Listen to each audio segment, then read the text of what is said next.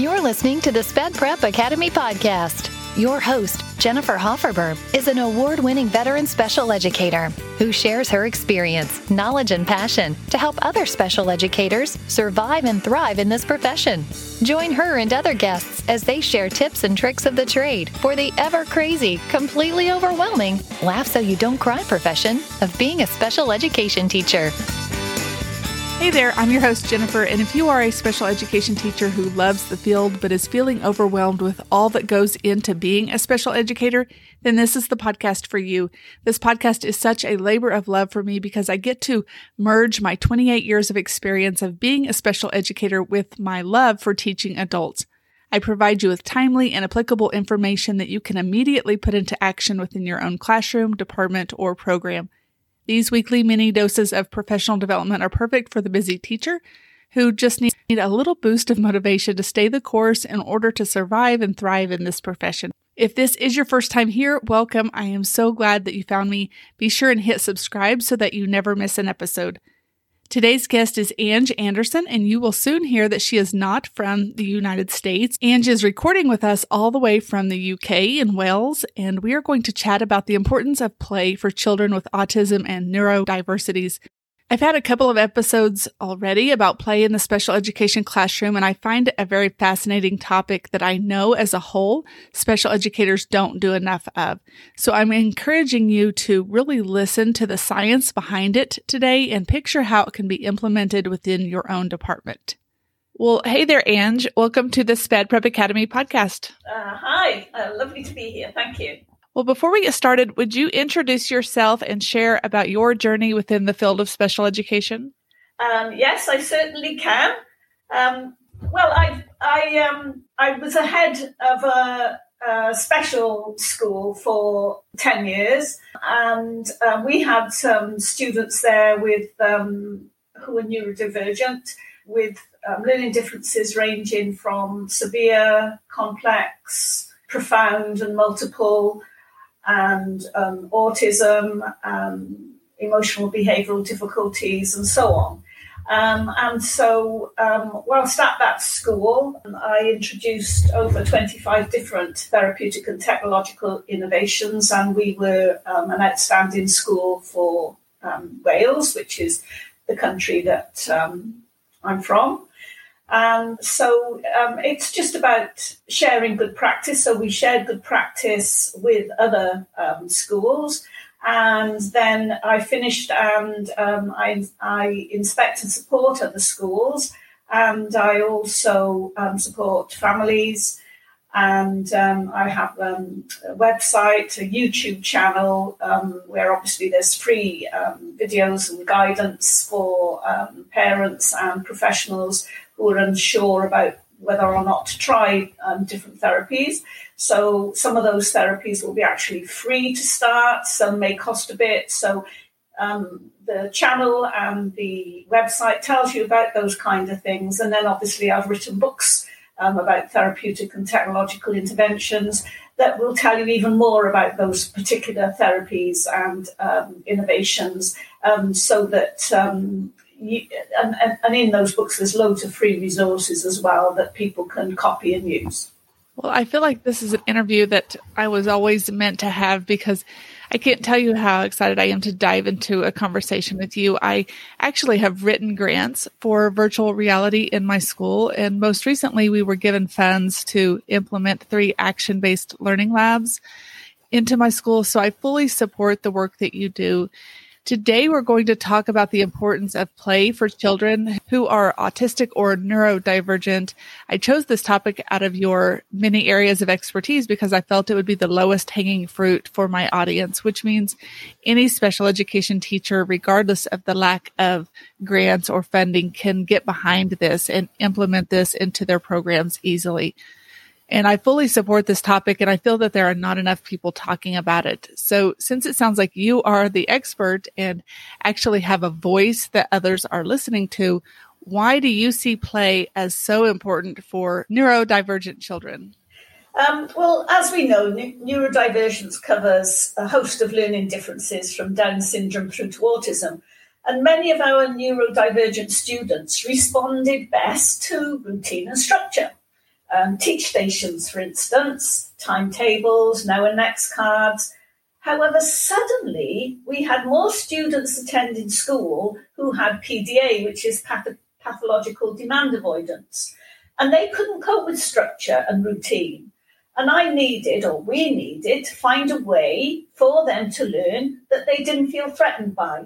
And the answer was learning through play. Now, we'd already trained a couple of staff as play therapists through PTUK, and I'm sure there are many other authorities across the world that train in play therapy, and you have to have a degree before you can train in that.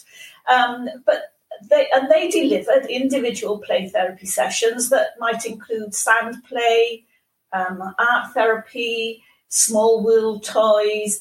And then we also introduced a play therapy that didn't require degree status, and that's available online if any of your listeners wish to look into it. It's called VIP, which is Venture into Play, and that's a cost-effective form of play therapy. It's very reasonable, and our teaching assistants could deliver it. So a search engine will find that for you. VIP was successful in delivering both individual play sessions, skills, as well as small group sessions. And Lego therapy was another successful small group therapy session. And once again, staff were trained to deliver it. And actually, Lego therapy is one of our most asked for therapy from mainstream schools to deliver training to them. So we had those already active in our school, and students could be drawn out of class to receive those interventions. However, these students with pathological demand avoidance needed a full-time play approach to learning. No other way worked. They could not cope in a structured classroom at all. So if we were to look at the development of a child, we see why play is hugely important for neurodivergent children, because that's their level of development, where their schemas are at and so on. And I go into detail about that in my book on learning through play for children with PMLD and complex needs. Well, that all sounds so interesting. I know that, that we get a lot of pushback. I don't know if you do in your country, but in our country, we get a lot of pushback when it comes to play in the classroom, because a lot of administrators or a lot of politicians or people who are making the decision for our classrooms feel that classes or schools need to be used for education and don't feel that play is or should be an integral part. They feel like play should be done at home. But I disagree, and I can obviously tell that you do too. So can you tell us more about DIR that you used in school? Yes, I certainly can. I had researched DIR, which is Developmental Individuals Relationships, is what it stands for. And it's DIR floor time, it's known as. And I felt that this could be the answer for those students. And a couple of our staff volunteered to go on the training for school-based DIR, because there's actually a school-based DIR. Now, you can have DIR at home and you can have DIR in school.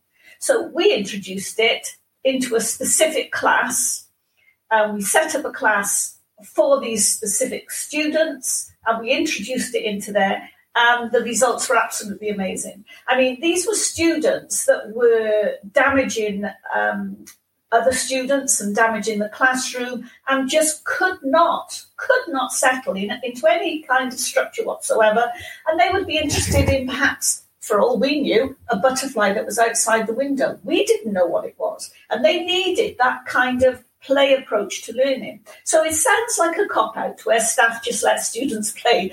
But, it's so much more than that. It requires a lot of planning, because the students still have to have an IEP, an individual education plan. But these individual education plans have to be delivered through play, instigated by the students, so that they don't feel that they're being dictated to, so that they remain in control of that situation. And that's what they find difficult, you see. So it was quite magical watching children who had been extremely destructive in a structured class suddenly blossom because they were studying the life cycle of a butterfly, which is what they may have been climbing over chairs to watch outside, whilst what was happening in the classroom held no interest to them whatsoever because the butterfly had caught their attention. So creating an environment where the student can be successful is the answer. The old adage, if a child can't learn the way we teach, then we need to teach the way they learn, is really the secret to that. So for the majority of the students, they were able to eventually return to a structured class. Some students remained at the cognitive level of a play approach to learning, and other new students gradually joined them in the class. So I'd say... yeah, extremely successful DIR floor time. And like I say, it's not just available as a school-based approach. It's also available as a parent approach. And if you just go online and use a search engine for DIR floor time, it will give you all training programs that either school staff can go in or parents can go on. If parents want to take the upper hand and get into it before their child is even ready for school, they can do that and they will find it life-changing, I guarantee. Do you know how long those trainings are? It depends. And like I say, it's very individualised and it requires, as do a lot of things, a lot of input because it is about learning as a parent as well, how to play with your child, because quite often... we assume that children who are neurodivergent can't play. So it's a training in how to play with students who are neurodivergent as well. But it's extremely successful. That is very interesting. I definitely need to get on there. I have just taken a position as an instructional coach for all of the special education teachers in my district. So finding different ways to help them learn things is right up my alley. So I'll definitely look into that. Well, this was the one area that we could not solve. I mean, we had so many therapies and they were working for students with all different kinds of issues, ADHD, all kinds, and all these other things we brought in. Neurofeedback worked tremendously, virtual reality worked tremendously. But with the children who had pathological demand avoidance, nothing was working except DIR. We don't use that term pathological demand avoidance in the United States. The one that's probably most closely related would be oppositional defiance disorder. And we do, see kids that are coming into our programs that have that label. So I think that would be the closest comparison to yours.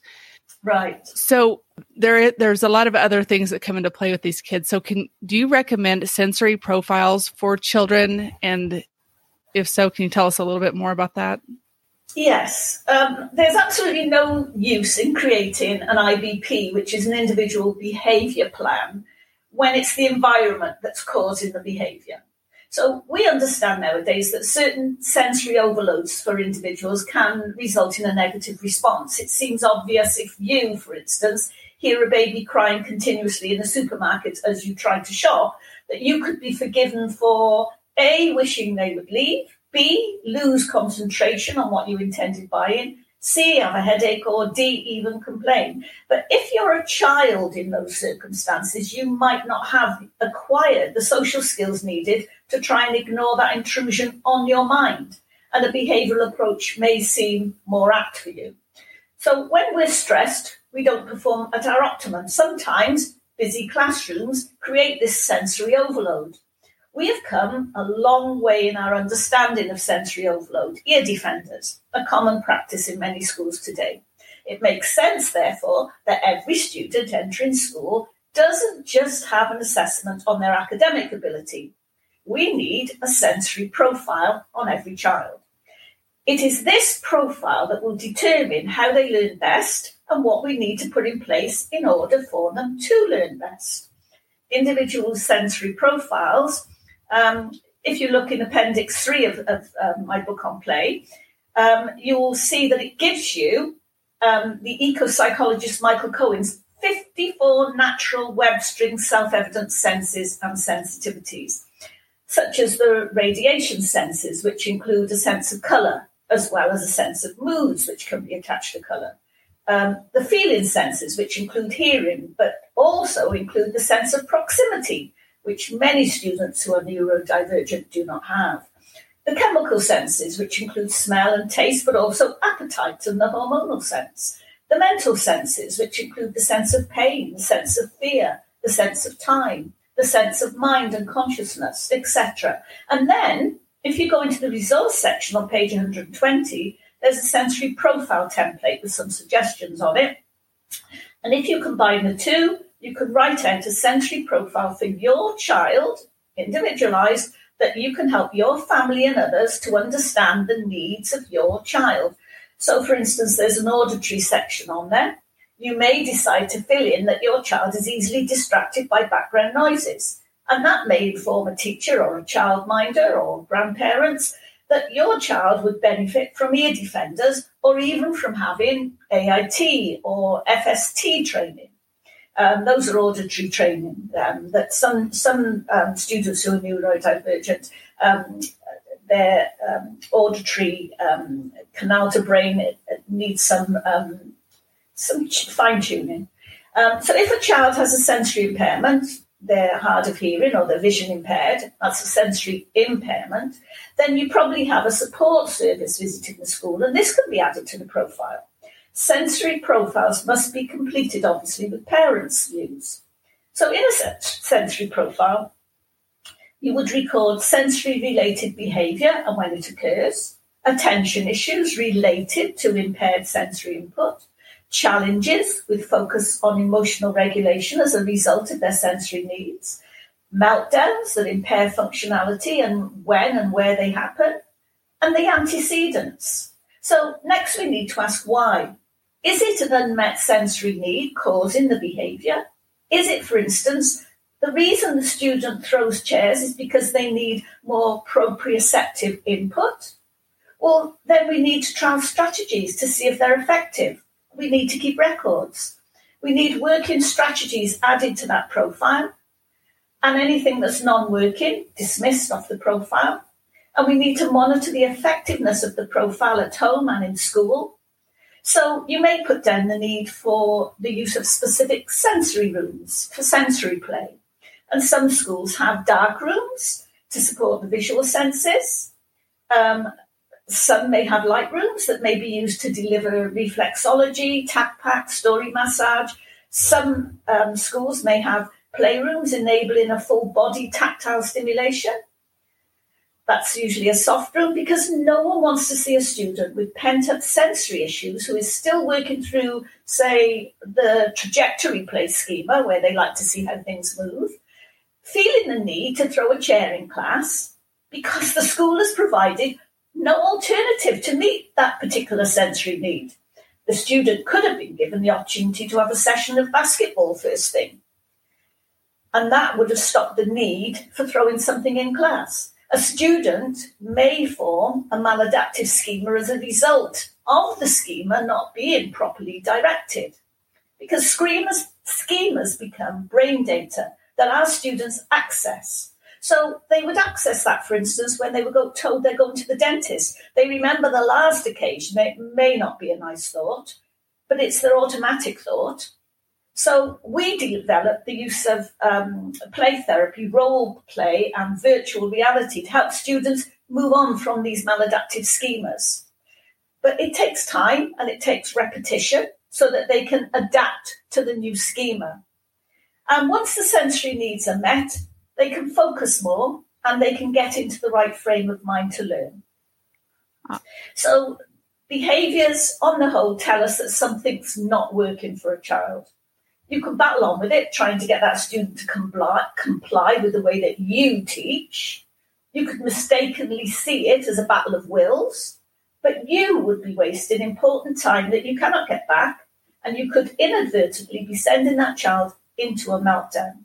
So we are in the 21st century, and it's time we taught children in the way that they learn best and not expect them to learn in the way that we have always taught.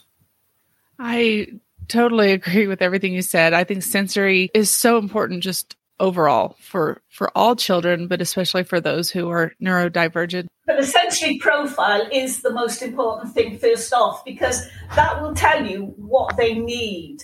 And it's because these rooms are constantly in use, certainly in our school, constantly in use. They have to be used by the people who need them most, not as a sort of, like some old-fashioned schools would be, right, we're timetabled, I'm going to use this room today. Well, actually, that's not really the right use of that room. You know, oh, this class is timetabled for this, and every class gets a chance to do this and this. No, it has to be individualised. There has to be a sensory profile, so the person who needs that gets it, not wasting time with somebody who doesn't actually need that and they need something else. You know? Mm-hmm. Yes. In the United States, we call it a sensory diet. Yes. And yes. It's the same thing. Yeah. Just doing that profile and seeing exactly where the needs are. So totally understand that. Well, Ange, when I retire in a few years, can I move to the UK and support you in your work? I feel like this is something that I could totally get behind. Well, I appreciate you coming on the show today to share your knowledge on this topic. Can you share with the listeners how they can find your books and connect with you on social media? Yes. If they go to angeandersontherapeutic.co.uk, that's got access to YouTube channel, to all my social media and to the books. And then it's got a choice of where you might want to get the books from. So it hasn't got to be Amazon. There's several choices on there that people might prefer to link onto. Okay. Well, I really appreciate you taking the time. I know it was a little bit difficult for us to connect because of the time difference. Yeah. I really appreciate it. Oh, thank you so much for inviting me on. I've really enjoyed it. And I've listened to many of your podcasts, and I think it's a great show. So thank you very much for what you do. Well, thank you. If you liked what you heard today and realized you found your Sped soulmate, please subscribe and then head over to spedprepacademy.com/podcast to check out the show notes and sign up to be notified each time a new episode airs. Go out and have an amazing day, and I'll catch you on the next episode.